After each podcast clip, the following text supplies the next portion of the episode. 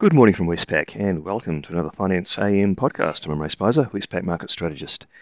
In the financial markets overnight, we saw bond yields quite volatile and the US dollar falling amid some improved risk sentiment, uh, Bank of Japan speculation, and an update on US borrowings and more.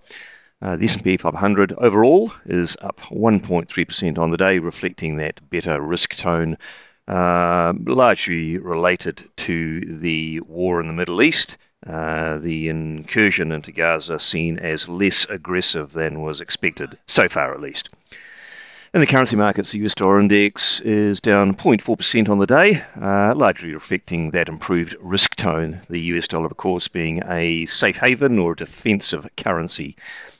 So the Aussie dollar rose from 63.50 to 63.84, and the Kiwi rose from 58.20 to 58.44, and the Aussie Kiwi cross rose from 109 to 109.30, making a fresh three-month high. In the interest rate markets, uh, quite a bit to buffet them. Uh, the US two-year Treasury yield initially rose from 5.02 to 5.07%. That would have been helped by the better risk tone and a Bank of Japan story, which I'll come to in a second. Then later on, pulled back to 5.03% after an update on US Treasury borrowings.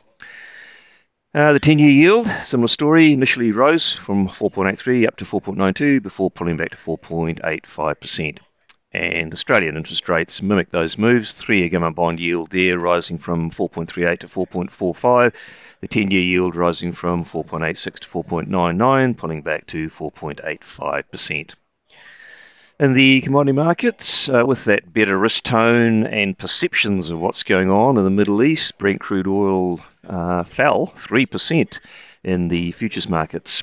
Uh, copper rose 0.3%, iron ore rose 2.1% to $124, and gold fell 0.4%. Now, the bits and pieces of news, uh, apart from the Middle East situation, which did move the markets. Uh, the Bank of Japan story that was uh, published by the Nikkei news service. It reported that uh, the Bank of Japan, at its policy meeting, which will end this afternoon, uh, will discuss a further tweaking of the yield curve control policy and is likely to allow uh, higher interest rates, likely to allow the 10 year government bond yield to temporarily rise above 1%. Uh, let's see if that is indeed the case. So it did not cite its um, rationale for the story. The US Treasury reduced its estimate for borrowings for this quarter um, from 852 billion to 776 billion. So markets are expecting an increase, and uh, that reduction uh, helped push bond yields lower upon the announcement.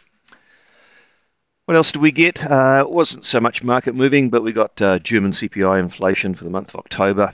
Uh, fairly soft number. It was flat month on month against expectations of a small rise. And we had GDP for the third quarter, uh, which saw a contraction of 0.1%. On the day, what's out that could be market moving? There is a bit on the calendar in Australia. We'll have private sector credit and a speech from RBA Assistant Governor Jones, who looks after financial markets. In New Zealand, we'll have building consents and the monthly ANZ Business Confidence Survey, which will provide some insight into the reaction from businesses uh, around the general election results.